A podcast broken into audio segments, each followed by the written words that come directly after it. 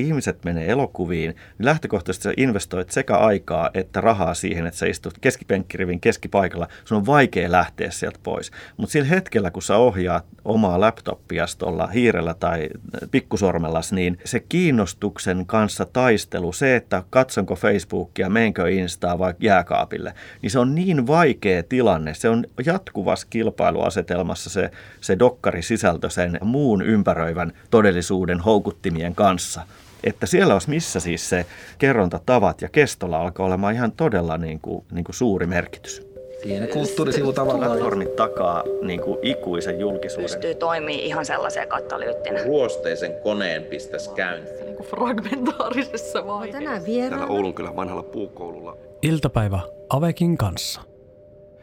Mun nimi on Mikko Peltonen ja mun kanssa täällä Oulunkylän vanhalla puukoululla on dokumenttisarjoista keskustelemassa Ylen elokuvatiivin tuottaja Erkko Lyytinen. Tervetuloa. No kiitos.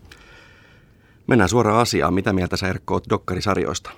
No dokkarisarjat on jotain sellaista, mitä, mitä nykyisin tuntuisi menevän aika hyvin tässä nyky, nykyjulkaisujärjestelmässä, joka Yleisradion suunnalla on, on toi Areena-palvelu, että, että väistämättä sitä niin kuin hämmentyy aina sillä hetkellä, että toivoisi, että dokkarisarjoja esimerkiksi Suomessa tehtäisiin enemmän ja niin, että me saataisiin enemmän suomalaista sisältöä noihin dokkarisarjoihin. Ja sitten taas samalla sitä niin kuin joutuu toteamaan, että niitä kauhean vähän meille Yleisradiolle tarjotaan ja, ja todella vähän niitä loppujen lopuksi niin kuin tuotantoon on, on niin kuin päätynytkään. Että mä itse asiassa kelailin tuossa tota, tänne tullessa sellaista tosiasiaa, että mä oon itse ollut kaksi, reilu 20 vuotta alalla ja mä oon ollut tekemisissä vain kourallisen dokkarisarjoja kanssa. Ja kun ajatellaan sitä volyymiä, mitä tulee dokkarielokuvien kanssa 22 vuodessa erilaisista syistä vastaan, niin itse asiassa dokkarisarjoja, niin mä oon itse ollut tuottamassa kahta ja sitten ää, tota, nytten rahoituksessa on kaksi ja siinä se sitten alkaa ollakin. Aika yllättävää. Mistä se sun mielestä johtuu?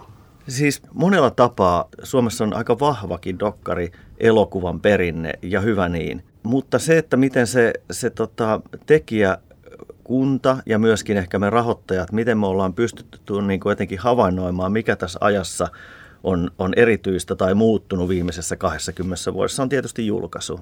Että julkaisutoiminta on täysin erilaista kuin silloin, kun itse kukin tätä niin kuin dokkarituotantoja niin kuin oli aloittelemassa, että et, eihän tämä maailma oikeastaan millään tavoin ole enää samanlainen kuin silloin, että itse siis on just tällaisena hetkenä, kun pääsee puhumaan tällaisesta niin kuin, niin kuin jollain määrin niin kuin, niin kuin isoista suuntaviivoista, mitä mä uskoisin, että tämäkin dokkarisarjojen suhteen voi olla, niin, niin se iso asiahan, mitä tässä on tapahtunut mun 20 vuoden työuran aikana, on niin kuin vallankumouksellista, että, että tässä on käynyt, käynyt just niin kuin Karl Marx toivo, että proletariaatille on tullut tässä niin kuin tekniset välineet, siis se tuotannon välineethän on meidän kaikkien hallussa. Kuka tahansa voi tehdä dokkarielokuvaa.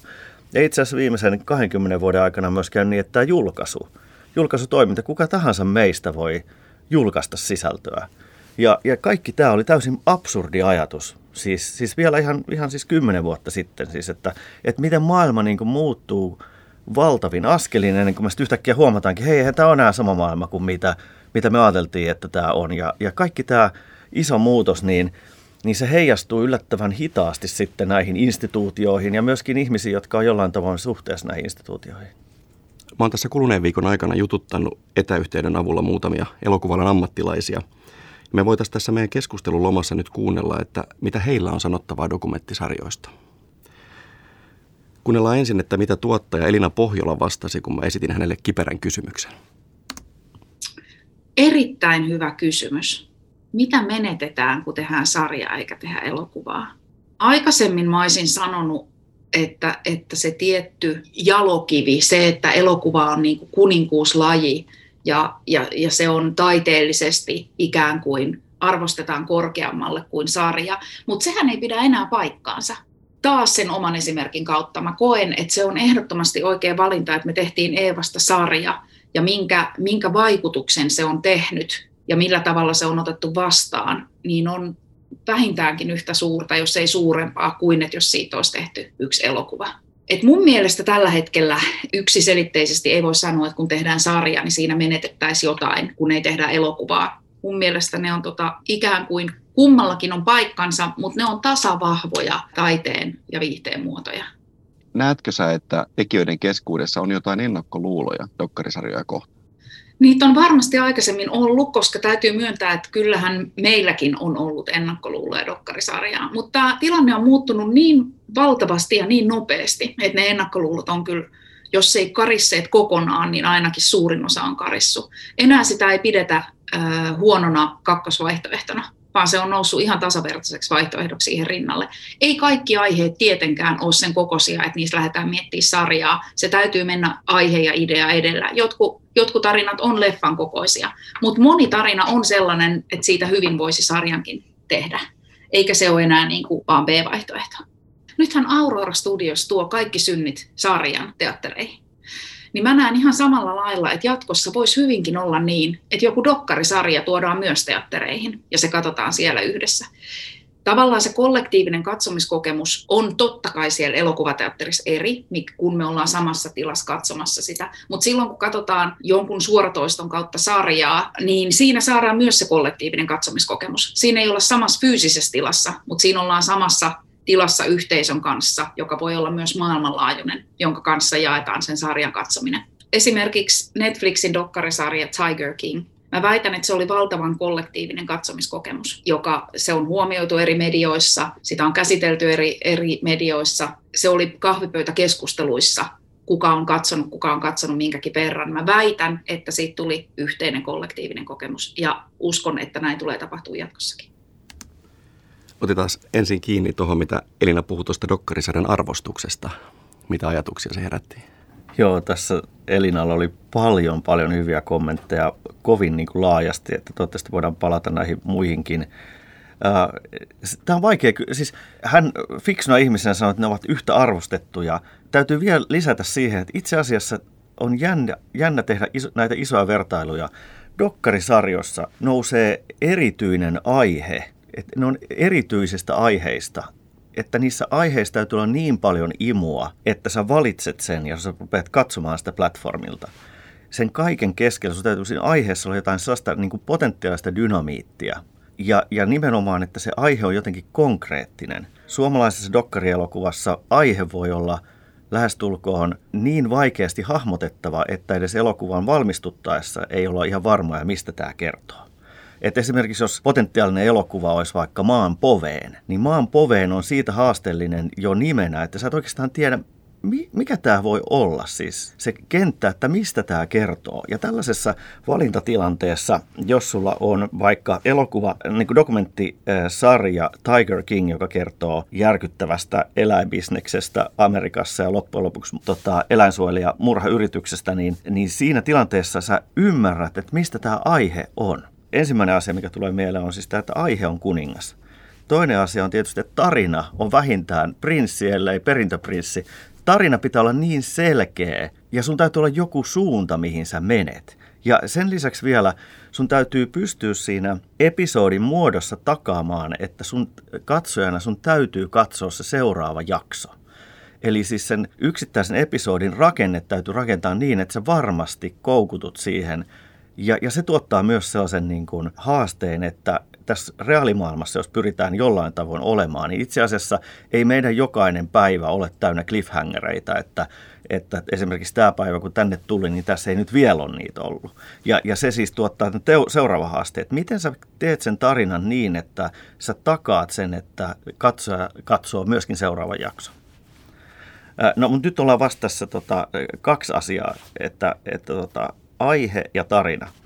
Se, mistä mun mielestä Elina pohjimmiltaan puhui mulle, tai miten, mikä puhutteli mua eniten, on se, että miksi en arvostaisi dokumenttisarjaa, on se, että on hirveän vaikea vetää niin kuin eroa realitysarjan ja dokumenttisarjan välille. Se ei missään nimessä ole yksinkertaista, mutta yksinkertaisena ihmisenä haluan yksinkertaistan asian, että kyse on itse asiassa teemasta – että reality-sarja ei välttämättä sisällä teemaa. Se ei ole mitään syytä, että jos katson vaikka Yleisradion tarjontaa, niin mun on vaikea nähdä mitään teemaa aupaireissa. Siis että siinä jengi menee ulkomaille ja hengaa siellä ja hoitaa lapsia, tulee takaisin ja kohtaa erilaisia hassuja tapahtumia elämästä.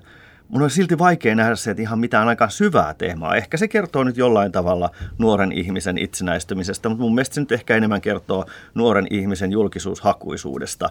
Ja ehkä samanlaisia virityksiä on monessa muussakin realitysarjassa, että kyllä niistä teema on aika ohut tai jopa olematon. Mutta jos me puhutaan dokumentti elokuvasarjasta, jos näin voidaan vielä tiivistää, niin, niin kyllä mun mielestä sen teeman käsittelyä niin, että se teema jollain tavoin on se vahva pohjavirta ja siellä niin kuin tarinan syvimmissä virroissa, että, että mä itse jotenkin painotan sen, sen, että mikä tekee tästä niin kuin dokkarisarjan tekemisestä erityisen haastavaa on se, että miten rakennetaan se teema niin, että se, se koko ajan myöskin niin kuin imuttaa siellä niin kuin jotenkin sen niin katsojan niin syvemmissä kokemuksissa. Että. Ja varmaan myös se, sit se tekijän näkemyksen puute on se, mikä realityyssä erottaa sen sitten tuommoisesta niin luovasta dokkarista. Se on niin totta, että, että loppujen lopuksi siis, kun puhuttiin, tai puhuin äsken siis, että aihe, tarina, teema, niin todellakin sen näkö, niin kuin näkökulman kirkkaus ja ainutlaatuisuus. Että jos mä vaikka nyt tässä, kun haluan promota tietysti Yleisradion sisältöjä, niin, niin kyllähän siellä niin kuin Locked In, joka on siis minisarja syrjäytyneistä nuorista, ja heti saman tien kun mä sanon syrjäytynyt, on hirveän niin kuin vaivautunut olla. He elää toisenlaista todellisuutta tässä meidän keskiluokkaisen todellisuuden rinnalla. Niin, niin tässähän itse asiassa se näkökulman ainutlaatuisuus ja myöskin access, että sä asettaudut näiden ihmisten kanssa samalle taajuudelle, samalle tasolle ja kohtaat heidät sellaisena kuin he on, ilman minkäänlaista moralisointia, ilman minkäänlaista niin kuin väitettä, että he tekee väärin tai oikein. Ja se kaikki me voidaan sitten katsojana todeta ja, ja riippuen tietysti niin kuin jotenkin siitä, mistä kukin meistä niin kuin kokemuksillaan ponnistaa, niin voi tuomita tai, tai kannustaa näitä ihmisiä, mutta että mun mielestä se näkökulman kirkkaus ja, ja tapaa se accessin ainutlaatuisuus niin nousee myöskin näissä sarjoissa kyllä niin kuin voimatekijöiksi. Elina mainitsi tuossa, puhuu tuosta tekijöiden omasta arvostuksesta. Oletko huomannut tässä muutosta viime aikoina? Kun, kun musta tuntuu jotenkin, että, että kyse niin kuin siinä, siinä asetelmassa, missä mä joudun tai saan tällä hetkellä olla tässä niin kuin dokumenttielokuvan kentällä, niin siinä ei kauhean usein tätä asiaa niin kuin käsitellä. Et meillähän niin kuin tarjoukset tulee tarjouksina, että et mehän käsitellään hyvin usein hankkeita, jotka meille tulee tietyllä tapaa pöydälle ja sen jälkeen me muodostetaan niihin kanta. Toki meillä on niin kuin sparrausta ja ideoidaan mukana, mutta hyvin harvoinhan siis me lähdetään rakentamaan jostain tyhjästä sarjaa tai niin, että me ollaan niin kuin sellaisessa niin kuin ihan alkukommunikaatiosta, että, että mikä tästä on tulossa. Että meille hyvin usein tarjotaan joko single-dokumenttielokuvaa ja äärimmäisen äärimmäisen harvoin sitä dokumenttielokuvasarjaa. No, mutta sitten, sitten siis jos pystyisi vastaamaan tuohon kysymykseen, että mitä mieltä, niin kyllä ehkä siis se, että, että yleisesti ottaen on mielenkiintoista, että jokainen meistä ikäluokista kasvaa johonkin todellisuuteen ja siihen, mikä on meille niin kuin ammatillisesti turvallista tai, tai että miten me koetaan, että osaan tehdä työni parhaiten. Et onhan se tosiasia, että eihän musta niin kuin esimerkiksi niin kuin, niin kuin videoblokkaajaa saa, että eihän tästä niin kuin mitään tuu. Et, et täytyy mennä siellä, mistä oikeasti uskoo olevansa jollain tavoin niin kuin kyvykäs toimimaan.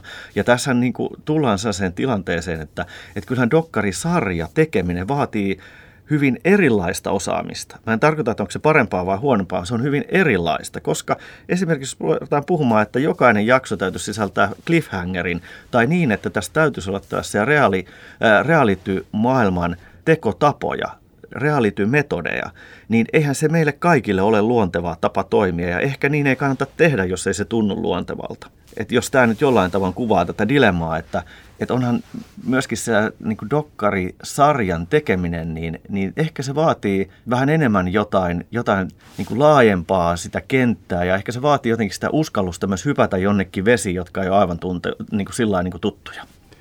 Nyt kun sä oot puhunut tuosta mm, sarjan muodosta ja cliffhangereista ja muista, niin kuunnellaan mitä mieltä Leikkaa ja Matti Näränen on dokkarisarjoista. No Kyllä ne musta on tosi mielenkiintoisia, mitä on katsonut tuolta suoratoistopalveluista muutamia, niin ne vetää kyllä vertoja mun mielestä fiktiosarjoille. Musta ne on jopa melkein kivempiä kuin dokkarileffat, koska ne on kumminkin sitten aina vähän lyhyempiä. Niissä yleensä on sen dokkarin oma vetovoima on se, että se on kumminkin aitoa elävää elämää ja se on niin mielenkiintoinen. Ja sitten kun se on sarja, niin se on silleen mukava katsoa, vain niin fiktiosarjakin, että sä voit katsoa yhden jakson tänään ja sitten jatkaa huomenna tai myöhemmin mikä taas leffassa jotenkin tuntuu, että leffa haluaisi mielellään katsoa kokonaan ja keskittyä siihen sen puolitoista tuntia viiva kaksi tuntia, mihin meikäläisellä nykyisin tosi harvoin on aikaa tai jaksamista, että kun saa lapset kymmenen aikaa nukkumaan, niin siinä sitten käyt katsoa kaksi tuntista leffoa, niin ei kiitos. Et, ky- kyllä mä tykkään dokkarisarjoista. Tämä oli nyt niin kuin kansalainen Näränen puhu tässä. Mitäs Leikka ja Näränen on mieltä dokkarisarjoista? Leikka ja Näränen. Sarjan leikkaaminen siinä mielessä haastavaa tai helpompaa, miten se nyt ottaa, että leffassa sun pitää kumminkin, sä et voi kauheasti poiketa siitä päätarinasta, mikä on aina se tärkeä juttu, mitä seurataan, kun taas sitten mun mielestä sarjassa pystyy syventyä erilaisiin teemoihin, eri hahmoihin paljon syvemmälle. Että niistä voi lähteä, sulla on se päätarina, mutta niistä pystyy menemään joskus aikaa vaikka, jos haluaa niin yhden jakson teeman pitää jonain tiettynä, niin sä voit sen siinä jaksossa mennä vaikka toisen hahmon mukana enemmän ja olla siinä teemassa enemmän kiinni. Kun taas leffassa se ei onnistu, että sä voit poiketa pikkasen, mutta sä et voi täysin niin kuin, kovin pitkässä aikaa unohtaa sitä päätarinaa ja sitä päähenkilöä. Ja sarjassa se mun mielestä onnistuu helpommin, että sä voit mennä jonkun teeman tai toisen henkilön mukana jonnekin toiseen paikkaan pidemmäksi aikaa, vaikka koko jakson ajan olla sitä yhtä teemaa käsitellä. Ja sitten seuraavassa jaksossa niin palata taas siihen niin kuin päätarinaan toki se haastehan siinä on, että just se, miten tuoda se koko jakson tai sarjan iso kaari, että sehän kumminkin pitää muistaa, että vaikka sä voit yhdessä sarjassa syventyä jonnekin vähän enemmän teemaan, mutta se kumminkin kyllä se pitää palvella sitä isoa kaarta, sen koko sarjan kaarta jollain tavalla. Mutta se, toki se riippuu niin paljon siitä sarjastakin, onko se niin kuin selkeästi päähenkilövetoinen vai onko se enemmän semmoinen teemavetoinen, aihevetoinen, että sitä kautta sitä pitää tietysti lähteä miettimään, että mikä siinä on oleellista. No entäs sitten noi cliffhangerit sarjoissa? Sitä mä mietin, että nuo cliffhangerit, niin se on se itse asiassa mun mielestä se, mikä tekee sen sarjan maisuuden. Että se on jotenkin niin opittu. Ihmiset on niin oppinut telkkarista jo valmiiksi, että jos se on sarja, niin siinä yleensä tulee joku semmoinen, että se jää johonkin cliffhangeriin, mikä sitten kiihottaa vähän katsoja katsomaan se seuraavakin jakson kyllä se niin kuin, mun mielestä ne tarvii sen, ja sehän ei tarvi olla mikään kauhean, se voi olla joku dramaattinen kohtaus, mikä vaan lopetetaan kesken, vähän niin kuin aikaisemmin, mitä ehkä normaalista leikkausta, ettei jätä siihen mitään ratkaisua, vaan se on vaan semmoinen, että nyt jää iso ongelma tuohon, että mitä, mitäköhän tuo tyyppi seuraavaksi tekee. Niitä joskus mietittiin, että tarviiko niitä sarjaan, mitä tehtiin tuossa joku aika sitten. Ja tota, kyllä niin kuin mun mielestä ainakin kyllä ne avitti sitä sarjaa aika paljon. Että mä tehtiin sen cliffhangerit sitten ja sitten tehtiin myös aina jokaisen jakson alkuun semmoinen pieni niin kuin kooste, että tapahtuu edellisessä jaksossa. Ja mun mielestä se jotenkin hyödytti sitä sarjaa sillä tavalla, että se cliffhangeri jätti aina sen jonkin mielenkiintoisen kohtaan. Jäi vähän semmoinen halu nähdä seuraavakin jakso. Ja sitten taas se seuraavan jakson alussa se tapahtui ennen, koska ei voi, ei voi luottaa siihen, että ihmiset katsoo ne sarjat peräjälkeen tai muutenkaan, vaan että saattaa olla, että ne katsoo pari jaksoa sitten myöhemmin. Se tavallaan se tapahtui ennen, antaa sen pari minuuttia aikaa taas orientoitua siihen, että no mitä tässä olikaan viimeksi, mitä se olikaan, että sä saat sen katsojana sen semmoisen pienen rauhoittumisen ennen kuin sä rupeat taas seuraa uutta tarinaa siinä tai uutta jaksoa. Ne tekee sen sarjamaisuuden fiiliksen siihen, että kyllä musta niin on hyvä, että siellä on alussa ja lopussa semmoiset tavallaan, mitkä muistuttaa meitä katsojina, että tämä on sarja, sä oot katsomassa sarjaa ja tämä jotenkin jatkuu tästä näin eteenpäin. No tässä oli kaksi kommenttia. Oli ensin kansalainen näränen ja sitten oli leikkaaja näränen. Tuo kansalainen näränen otti esille mielenkiintoisen asian just tästä, että miten ja milloin noita katsotaan. Ja se tota, kuulosti omaltakin kohdalla hyvin tutulle toi. Mennään siihen vähän myöhemmin, mutta puhutaan nyt siitä, mitä toi sanoi toi leikkaaja näränen tuossa noin. Ja, ja nimenomaan siitä, että, että, että miten erilaista se sarjan leikkaaminen on verrattuna siihen elokuvaan. Mikä sun käsitys on, kun sarjoja tehdään noin vähän, niin mikä se osaaminen noiden sarjojen tekemiseen Suomessa on? Se on va- niin vaikea kysymys, että on rehellistä sanoa, että, että sen täytyy olla aika vähäinen, koska niitä ei tehdä. Että lähtökohtaisesti siis itse entisenä dokkari-elokuvan tekijänä tai, tai tällä niin media-alalla aika jo pitkään olleena, niin kummallisesti siitä kokemuksesta tulee aina sellainen niin kuin tapaa rutiininomainen positiivinen niin uskomus siihen, että itse uskoo tietävänsä mitä tekee. Ja, ja tässä siis on sellainen, että kun meillä ei ole sellaista niin kuin, ää, tapaa osaamispohjaa tässä kovinkaan paljon, että niitä on tehty – hyvin pieni määrä ja hyvin harvoin. Että se tuottaa siis ehkä sen, sen haasteen, että mistä startata, niin ehkä siinä on kuitenkin siis myös näin päin positiivista, että on jotain referenssejä. Ja niitä referenssejä on itse asiassa todella hyviä ja, ja viime vuosina niin todella hyviä, mielenkiintoisia sarjoja hyvin erilailla tehtyjä sarjoja, hyvin monipuolisesti niin kuin voi tätä asiaa lähteä tota, pohtimaan, että mikä olisi oikeanlainen metodi tehdä mitä tahansa sarjaa. Että ehkä tässä niin kuin, kysymys on vähän siitä, että ihmistä oppii, kunhan vaan pääsee tekemään. Että jos on halua oppia ja, ja, ja, ja kuitenkin musta tuntuu, että ihmisillä on, tarkoitan alalla, siis on lähtökohtaisesti suuri ymmärrys, miten tulisi tehdä, mutta ehkä kysymys on just, just siitä, niin kuin, että, että täytyy olla niin kuin, niin kuin selkeys siis, siis sekä niin kuin sillä, kuka on sitä julkaisemassa ja kuka on tekemässä, että mitä sieltä on syntymässä. Koska tässä saattaa tulla niin kuin tulevaisuudessa niitä suuria haasteita, että itse asiassa, mihin Matti tuossa hyvin konkreettisesti puuttuu, on se, että sarjan muodossa on jo opeteltu tietty lukutapa ja on hyvin vaikea enää opettaa lähtökohtaisesti kovin monia muita tapoja. Ja, ja tämä on niin kuin hassua, että, että tietyllä tässä saattaa tulla, tämä on veikkaus, että saattaa tulla tota, tällaisen niin kuin, äh, vankan oman näkemyksen ja tällaisen niin kuin lukukoodin kanssa törmäyksiä tai ristiriitoja. Että se on mielenkiintoista nähdä, mitenkä, miten tekijät A joko hyväksyy tai haastaa tämän Matinkin esille nostaman käsityksen siitä, miten sarjamuotoinen dokkari alkaa ja, ja päättyy. Että pystyykö sitä haastamaan ja mitä muita tapoja voisi olla. Ihan sama asia mulla tuli mieleen, kun kuuntelin tuota Mattia tuossa, että kun miettii luovia ihmisiä, niin luovien ihmisten DNAssa on se uudistuminen ja uuden kokeilu ja tekeminen, että me varmasti nähdään tulevaisuudessa tällaisia ihan uudenlaisia muotoja myös. Kyllä. Ja, ja siis mun mielestä hyvin sanottu, että se itse asiassa meidän pitää kääntää se nimenomaan vahvuudeksi. Että tässä mua nyrppii hirveästi tässä tota, sarjanmuotoisen dokkarin episodi rakenteessa se, että nämähän on anglosaksista kerrontaa koko ajan meidän kulttuuri, joka, joka ei ole siis vielä täysin anglosaksinen, muuttuu vähitellen anglosaksiseksi tavaksi, miten asiat presentoidaan, miten me kerrotaan tarinoita, miten, miten me rakennetaan tässä tapauksessa sarjamuotoista dokkaria. Nämä tulee jostakin ja eihän se nyt kauhean pitkälle tarvitse sylttytehdasta mennä etsiä, mistä ne tulee. Et sillä hetkellä, kun me jotenkin omaksutaan, että tämä on se ainoa tapa, niin mun mielestä niin periaatteellisella tasolla me menetetään jotain aika isoa. Että kyllä mun mielestä äskeisestä sun kommentista niin oivaltaneena taas kerran sen, että kyllä tässä niin luovien alojen niin keskeinen asia on se, että, että jokaisen täytyy pystyä niin haastamaan ne olemassa olevat totuudet jollain tavoin. Myöskin meidän rahoittajia. Ennen kuin alettiin äänittämään tätä, niin mä sanoin, että että puhutaan enemmän sisällöstä, että, että vähemmän rahoituksesta, mutta tähän on niin kuin pakko meidän puuttua, että kyllähän se on tavallaan myös ikään kuin meidän vastuu siinä mielessä niin kuin kannustaa siihen, rohkaista siihen uuden etsimiseen.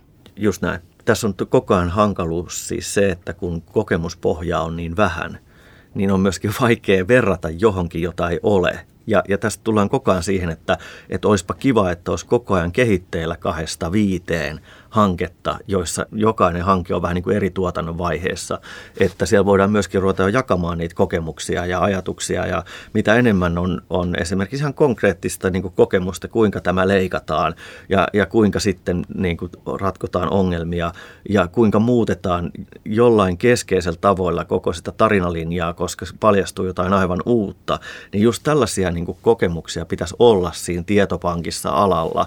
Ja sitä ei ehkä nyt ihan kauheasti voi ymmärtää ymmärrettävästi syystä olla. Tästä tota, oman ammattitaidon vahvistamisesta ja kehittämisestä päästään tota, aika kätevästi tuonne pohjoiseen. Kysytään ohjaaja Joonas Pärihelliltä, että mikä on hänen suhde dokumenttisarjoihin? No mä oon itse asiassa vähän nyt hullaantunut. Se johtui siitä, että kun viime kesänä oli Red Ringin kuvauksessa ympäri Eurooppaa ja yhtäkkiä tajuu, että mulla on Act of Killingin kuvaaja tuossa nenäessä, joka tekee Netflixiin koko ajan eri dokkarisarjoja ja sitten se niin kun, ö, juttu, että ekaa kertaa pitkä aikaa mä olin kuvauksissa koko ajan ja se yhtäkkiä vaan varmens mun itsetuntoa ja taitoa ohjata, niin se ideaali tilanne, että saisi ohjata useampia päiviä kerralla. Et kun mä oon tottunut, että mä ohjaan mun elokuvia yhden päivän kuukaudessa, niin se on se jokainen starttipäivä on semmoinen niin kuin jonkun ruosteisen koneen pistäisi käyntiin, ja sitten se on 12 tunnin kuluttua ohi ja sitten otetaan taas kuukausi, ja taas viedä sen ruohonleikkuri niin kuin vesisateeseen niin kuin ruostumaan.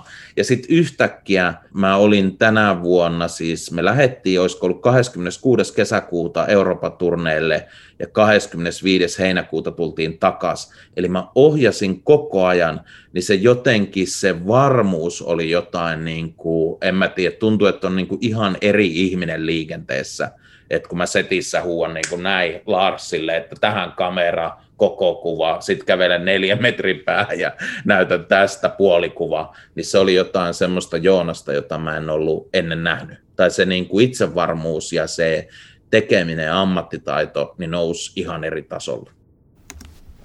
Siis Tuo oli huikeeta, mitä toi, toi tota Joonas tuossa sanoi, että mä sytyin tuohon ihan täysillä tuohon tekemisen ja rutiinin niin kuin – tuomaan itsevarmuuteen. Että itse entisenä dokkariohjaajana tein myös ihan hirveästi jopa liikaa telkkaria.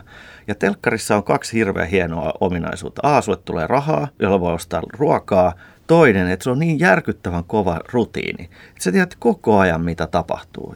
Jopa siis sen, että, että se jotenkin tulee siis se niin kuin ennalta näkemisen kyky, kun on paljon kuvauspaikalla. Ja Joonas puhuu mun mielestä siitä koko ajan ennalta näkemisen kyvystä, joka ei voi millään muulla tavoin tulla kuin olla kuvauspaikalla.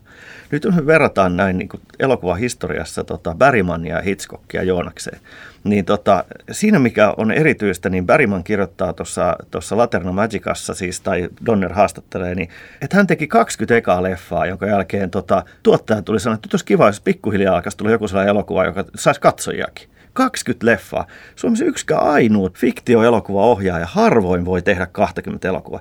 Kuka muistaa Hitchcockin ensimmäiset 20 leffaa? Mä epäilen, että mä en koskaan ikinä edes nähnyt niitä. Ja silti sieltä alkoi tulla aika kovia leffoja sen jälkeen. Sitten tulee tota, Ronkainen tuolta tota, pohjoisesta ja on tehnyt dokkaria, ohjannut teatteria ja nyt siellä, tota, mistä Elina mainitsi, noin tota, noi synnit, niin toinen tuotantokausi. Niin kyllä siinä alkaa tulla fiktio-ohjaajalle pikkasen kokemusta, ää, kun alkaa olla niin kuin episodi numero 20 siinä niin kuin kolsiitissa, niin, niin siinä alkaa tulla niin valtava rutiini sille tekemiselle. Ja myöskin se rutiini tietysti tarttuu muihinkin kuin siihen ohjaajaan. Mutta mun mielestä yleisesti ottaen vaikka pienen tuotantomaan niin kuin Suomen ongelma on käytännössä se, että ohjaajat ei ole kuvauspaikalla. Ja, ja tota, muistan niitä aikoja, kun itsekin on vähän valitettava vanha ikäluokkaa. Joku omassa ikäluokassa, niin porukka sai niin kuin fiktiopuolella ohjata kerran viides vuodessa. Niin ei sieltä ala kauheasti sitä timanttia lähtökohtaisesti syntyä, kun ei pääse kuvauspaikalle. Nyt sitten Joonas tuossa nostaa esille tämän, että, että hän on saanut tehdä niin kuin pitkän kuvausputken niin se tuottaa just sen kysymyksen, että, että voisiko siinä just löytyä joku sellainen tapa, milloin, milloin tota dokkariohjaajat saa syötteitä erilaisesta tekemisestä, koska se todennäköisesti myös ruokkii erilaista sisältöä ja erilaista näkökulmaa ja erilaista metodia, ja, ja sen takia tuo oli jotenkin itteeni fasinoiva puheenvuoro. Joo, ja Joonas oli siis tosi innossaan just tuosta kokemuksesta ja mahdollisuudesta nimenomaan, että jos tulevaisuudessa tekisi sarjaa, niin, niin siinä olisi mahdollista kehittää sitä omaa osaamista just tämän kautta, mitä hän sanoi. Joo. No kuunnellaanko me jatkossa? Jatketaan vielä. Millaisena sä näet tuon sarjan muotoisen teoksen mahdollisuudet ja mitkä siinä on sitten niinku haasteita, jos vertaa vaikka elokuvaan? No siis eh, mahdollisuudet, niin heti tulee tälleen ohjaajana hyvä fiilis, että jos ajattelee, että olisi vaikka neljä kertaa jotain minuutteja, niin kun ollaan siirrytty kaikkeen niin kuin Yle Areenaan tai Netflixiin tai näin poispäin, niin se kesto ei olekaan just joku tietty jämpti, eli sen mä koen ihan mielettömänä mahdollisuutena, tai niin kuin mä olisin suu auki, kun yksi rahoittaja kertoo, että se kesto ei olekaan just jämpti, vaan se voi ollakin just mikä on paras sille jaksolle. Niin se on semmoinen sitten, niin tota, ehkä haasteet ja mahdollisuudet yhtä aikaa on myös se, että se rakennehan on varmaan erilainen. Eli jos mä ajattelen sarjoja, joita mä itse olen jotain seurannut, niin se, että kyllä siellä täytyy olla aikamoinen cliffhanger siellä jakson lopussa, että se myös katsoja katsoo sen seuraavan äh, sarjan jakson. Mä en koe sitä haasteena, mutta se on niin kuin uudenlaista tekemistä. Ja sitten se, mikä siinä on mulle ainakin niin kuin mahdollisuus, niin jos ajatellaan, että dokumenttielokuvassa mun päähenkilöitä useasti mun leffoissa on niin kuin monia, vaikka kolme, neljä, viisi tai miesten vuoro esimerkkinä 16, jos muistan oikein, niin per ihminen niin se minuuttimäärä, mitä mä saan kertoa hänestä, on niin kuin pieni. Mutta sitten jos olisikin vaikka kaksi erilaista niin kuin päähenkilöä ja sarjamuotoinen, niin mä saan kertoa niistä kahdesta ihmisestä vaikka neljän tai kuuden tai kahdeksan jakson verran. Eli silloin se myös se ihminen pitää olla haasteellisesti mielenkiintoinen, mutta siinä on myös mahdollisuus luoda jotain todella paljon syvempää. Mutta onhan myös joitain sarjoja, joissa tavallaan jokainen episodi on vähän erilainen, eli siinä on joku teema, mutta päähenkilö vaihtuu joka kerta. Mutta itse toki niin kuin tuntuu, että dikkaa siitä, että siinä on joku ö, ihminen, joka menee läpi sen koko sarjan. Mistä sä dikkaat? Tuo on vaikea kysymys. Mun mielestä siis kummassakin, että oli jatkuva juonninen tai episodimainen, kummassakin on omat puolensa. Että siinä mun mielestä hauskalla tapaa Joonas myös pallotteli tätä, että että miten tätä voisi rakentaa eri tavalla, mutta lähtökohtaisesti selvästikin siellä tekijä kutkuttaa se ajatus, että ei olisi yhteen formulaan, yhteen muotoon sidonnainen. Ja hän itse asiassa viittasi mielenkiintoiseen asiaan, mitä rupesin tuossa kelaileen, joka, joka on siis oma tulkinta historiasta. Nimittäin, jos mennään vähän taaksepäin, nimittäin tuonne tota, Lumierin veljeksiin, niin Lumierin veljekset hän ei keksinyt elokuvaa, mutta ne keksivät käsittämättömän innovaatio, että joku halusi katsoa näitä. Ja ne alkoi myymään näihin Lumierin elokuviin lippuja. Ja se on ihan mieletön innovaatio. Siis joku katsoo tällaisia kankaalta tällaisia outoja liikkeitä, kuten juna tulee asemalle. Juna tulee asemalle on siinä mielenkiintoinen elokuva, että, että se on todennäköisesti yhtä pitkä kuin on ollut se, se filmikakku siellä kamerassa. Se, siitä on mietitty, että nyt mä voin lähteä tätä rullaamaan, ettei tämä lopu kesken tämä filmi, ennen kuin se juna ihan oikeasti tulee asemalle. Ja sitten sulla on se elokuva ja se on sen yhden kakun mittainen. No siitä, kun elo, lähdettiin elokuvaa kehittämään pidemmälle, niin tultiin siihen niin kuin neurokkaaseen ideaan, että ihmiset halusivat katsoa näitä elokuvia jossakin tietyssä salissa ja näin poispäin. Amerikassa keksittiin valtava hieno bisnes. Sulla on elokuvia viisi näytöstä illassa niin, että ää, tota, sä pystyt välillä myymään popcornia ja kenties jotain muita tilpehööriä. Ja sulla on viisi näytöstä. Silloinhan se elokuvan täytyy olla tietyn mittainen, että se työväki pääsee joskus nukkumaan ja seuraavana aamuna taas innokkaasti tehtaaseen painamaan työtä. No siinä on tultu, syntynyt joku mitta. Seuraavaksi elokuvat ja, ja tämä tarinankerronta tässä visuaalisessa muodossa kehittyi telkkariin. Ja telkkarissa tultiin tässä ongelma, että jonkun täytyy rahoittaa tätä televisiotoimintaa ja se on noin mainokset. Ja jollain järkevällä tavalla täytyy or- organisoida tätä mittaa, koska on kuitenkin jollain tavoin ymmärrettävä, että ihmiset haluaa sen tehdastyöläisenä aloittaa tasalta ja, ja jotkut asiat aina loppuu tasaan. Niin sun täytyy tehdä sellainen mitta, että sä pystyt myymään niitä mainoksia ja pysymään vaikka tasatunneissa tai puolissa tunnissa. Ja tästä syntyy tämä televisioiden slottiajattelu. Kaupallinen tunti 43 minuuttia, ei-kaupallinen tunti 53, 52, 53, maksimissaan 56 minuuttia.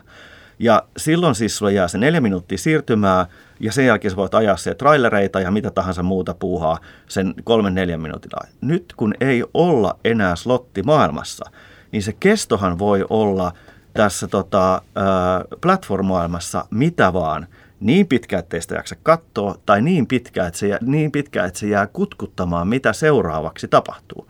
Nimittäin siis dokkareissa harvemmin tulee kukaan sanomaan, että vitsi, että jäipä ikävästi kesken.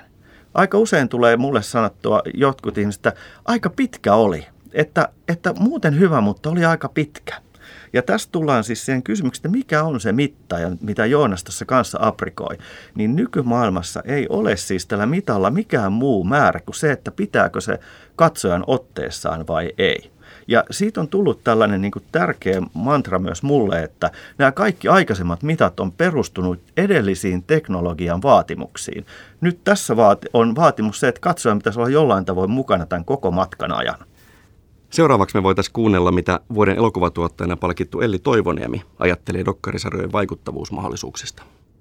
Te teette tosi paljon vaikuttavuustyötä. Niin näetkö sä, että tämä sarjamuoto voisi tavoittaa ehkä uudenlaisia yleisöjä tai voisi toimia eri tavalla siinä vaikuttavuustyössä?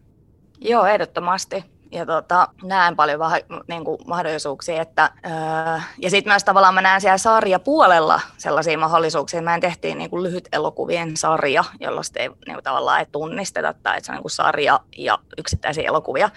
joissa niin, yhdistää niin kuin teema. Että tavallaan se ajattelu on musta etenkin vaikuttavuustyön kannalta jossa sille kuitenkin pyritään jonkin laajaan yhteiskunnalliseen keskusteluun tai tavallaan menee ikään kuin elokuvan yli niin kuin jonnekin tavallaan la- laajasti yhteiskunnassa puhuttelevaan aiheeseen, niin, niin siihen tavallaan niin kuin olen huomannut, että se yksi elokuva itsessään aika harvoin ikään kuin pystyy toimimaan ihan sellaiseen katalyyttinä, kuin, kuin tavallaan se ehkä edellyttäisi se niin kuin tavallaan sinne nextiin leveliin. Toki riippuu ihan superisti aiheesta, että esimerkiksi uskon, että tekeillä oleva eläinjuttu riittää elokuvana tavallaan katalysoimaan juttuja, koska se tavallaan itse asiassa se elokuvan, elokuvan ulkopuolinen keskustelu on jo siitä aiheesta niin isoa, että se tavallaan ikään kuin vastaa johonkin tarpeeseen, jos tästä nyt saa kiinni.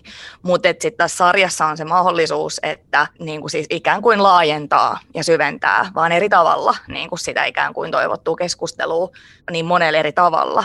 Että kyllä mä niin kuin näen, että se on ehdottomasti tuo lisää mahdollisuuksia. Ja sitten myös ihan sen jakelun takia, koska ne on sitten siellä ruuduilla niin kuin tavallaan ihmisten mobiilipäätteillä ja muilla.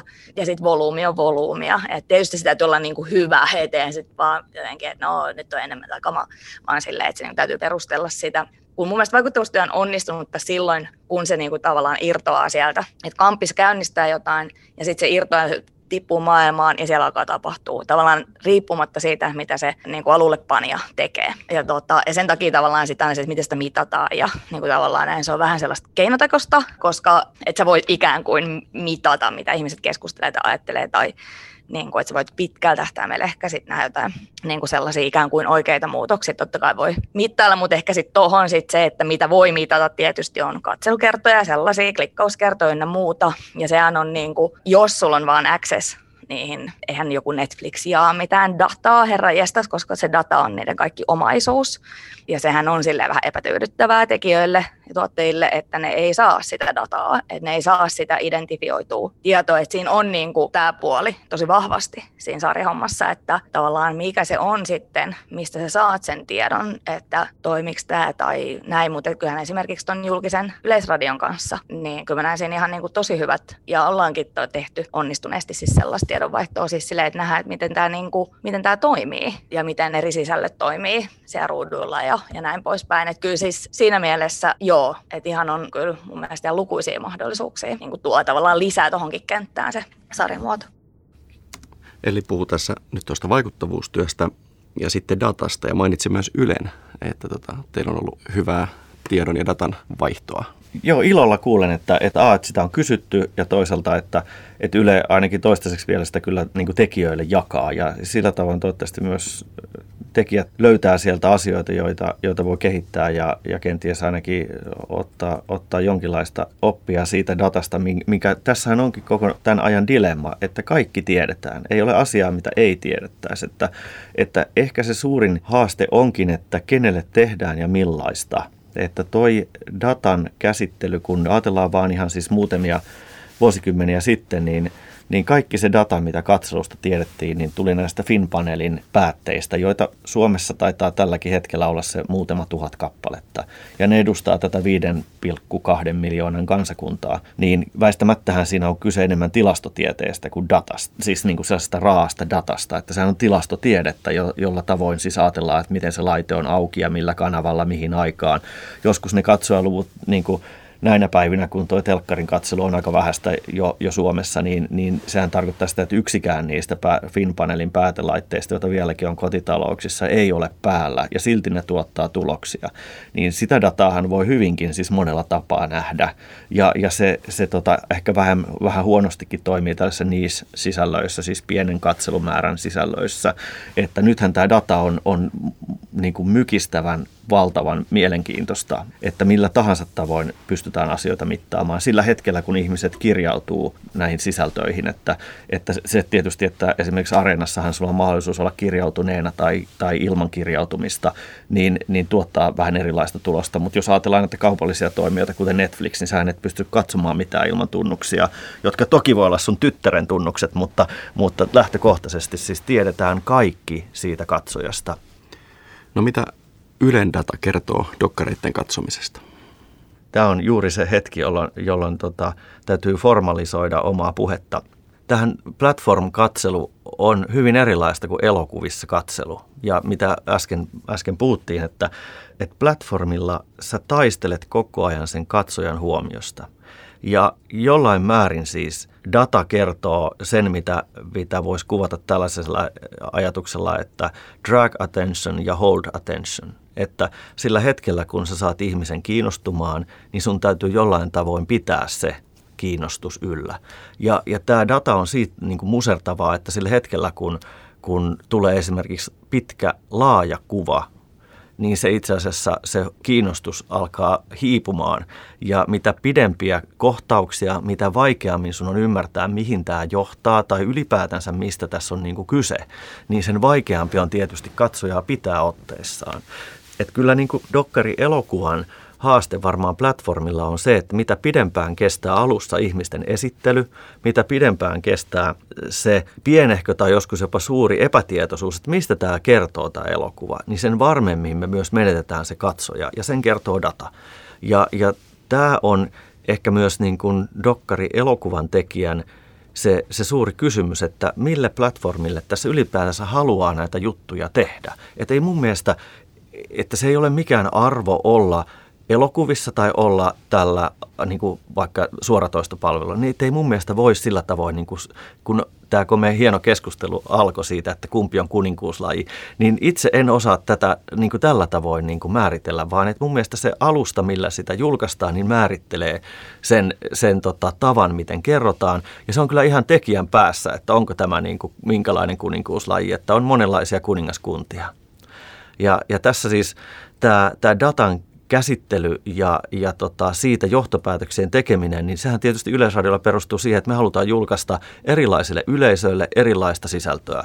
Että on täysin erilaista niin kuin dataa tulo, tulee sieltä nuoremmista kohdeyleisöistä kuin mitä esimerkiksi vanhemmasta plus 60-65 yleisöstä, jotka itse asiassa on löytänyt todella hyvin myöskin areenapalvelut. Että enää ei voi sanoa, että tietyt ikäluokat katsoo areenaa tietyt, tietyt ää, telkkaria. Näin se se ei enää ole. Ehkä vanhainkodit on vielä eri asia, mutta lähtökohtaisesti tota, itsenäiset suomalaiset toimijat niin on löytänyt kautta ikäluokkien hyvin helposti nämä, nämä tota, platform-palvelut, varmaan viimeistään nyt tämän koronakaauksen aikana. Data kertoo varmasti just paljon siitä, että kuka katsoo ja, ja tota, millä tavalla se koukuttaa ja koskettaa niitä katsojia. Mutta tiedätkö, ketkä tietää sen myös? Elokuvien päähenkilöt, koska nehän siinä omassa arjessaan ne kohtaa näitä tilanteita. Mä tota, äh, kysyin yhdeltä dokkarisarjan päähenkilöltä Eva Wallströmiltä, että tota, millaista palautetta hän on saanut sarjasta, joka esitettiin muun muassa Ylellä. No m- mulla tuli tosi, tosi, tosi paljon palautetta ja edelleenkin tulee palautetta tulee viestejä ja, ja tulee tuonne sosiaalisen median viestejä, mutta sitten ihmiset ihan tuossa niin kaupungilla tai uimahallista missä liian, niin tulee juttelemaan ja, ja lähestyy aika herkästikin ja, ja kehuu sarjaa paljon. Musta tuntuu, että siellä on niin kaikenlaisia ihmisiä. että siellä on ollut ihan pieniä, mitä musta oli, siis olihan toi hurja sarja niille pienille, mutta siellä on ollut ihan lapsia, lapsia seuraamassa, teinejä, mun ikäisiä ja sitten ihan niin kuin vanhempiakin, varsinkin rouvia, jotka tavoin suimahallin saunassa, jotka halunnut keskustella sarjasta. Että kyllä tosi niin kuin monipuolinen ja värikäs katsojakunta ollut. Joo, mä halusin tähän vähän tämmöisen erilaisen näkökulman vielä, koska me kuitenkin puhutaan aina tekijöiden kesken näistä asioista, me puhutaan datasta. Ja sitten loppupelissä nämä dokkarit, oli se elokuva tai sarja, niin ne usein käsittelee niitä ihan oikeita ihmisiä. Mm. Tuo on hirveän tärkeä huomio jopa, jopa siinä määrin, että sitä aina säpsähtää, että vaikka jollain määrin koen olevani vähän kaukana siitä tekijän ja kohdehenkilön, päähenkilön välisestä dialogista, niin aina välillä tämä keskeinen kysymys nousee tietysti julkaisijallekin esille. Ja ei ole yksi eikä kaksi kertaa, kun olen itsekin pohtinut, että onko oikein ja missä määrin on oikein ja mitä tulisi tehdä. Että tota, Eevahan on siis onneksi jo julkisuudessa ja kehässä karaistunut ihminen, että hän osaa varmasti käsitellä erilaista palautetta ja, ja kontaktointia, mitä hän varmaan joka, joka päivä joutuu tai saa kokea. Mutta miltä skenaario on niin kohtuullista tuossa tavalliselle kadun tallaajalle, jolla ei välttämättä samanlaista julkisuuden kanssa niin kuin pitkään jatkunutta suhdetta, niin miten hän pystyy kokemaan sen, että ihmiset näkee sua hyvin niin kuin yksityisissä tilanteissa ympäri pahimmillaan ympäri maailmaa. Ja se sama sisältö on tuolla platformeilla tästä ikuisuuteen. Eli kun ajatellaan julkaisua, joka on vaikka hyvin rajattua entismaailmassa telkkari tai, tai elokuva, niin puhutaan hyvin rajallisesta ajasta kuitenkin aina. Ja tässä huomio huomio tota, taloudessa, niin se, se huomio pystyy keskittyä johonkin asiaan hyvin vähän aikaa platformit takaa niin kuin ikuisen julkisuuden hyvässä ja pahassa. Että se on myös meidän julkaisijoiden ja jolta, jollain määrin tietysti tekijöidenkin täytyy ajatella se loppuun, mikä on kohtuullista ja kuinka pitkään. Että ei, ei niin kuin voi ajatella, että siinä määrin, mitä tämä, tällaisen vaikka sarjan julkisuus, niin missä määrin se ohjaa ihmisen elämää.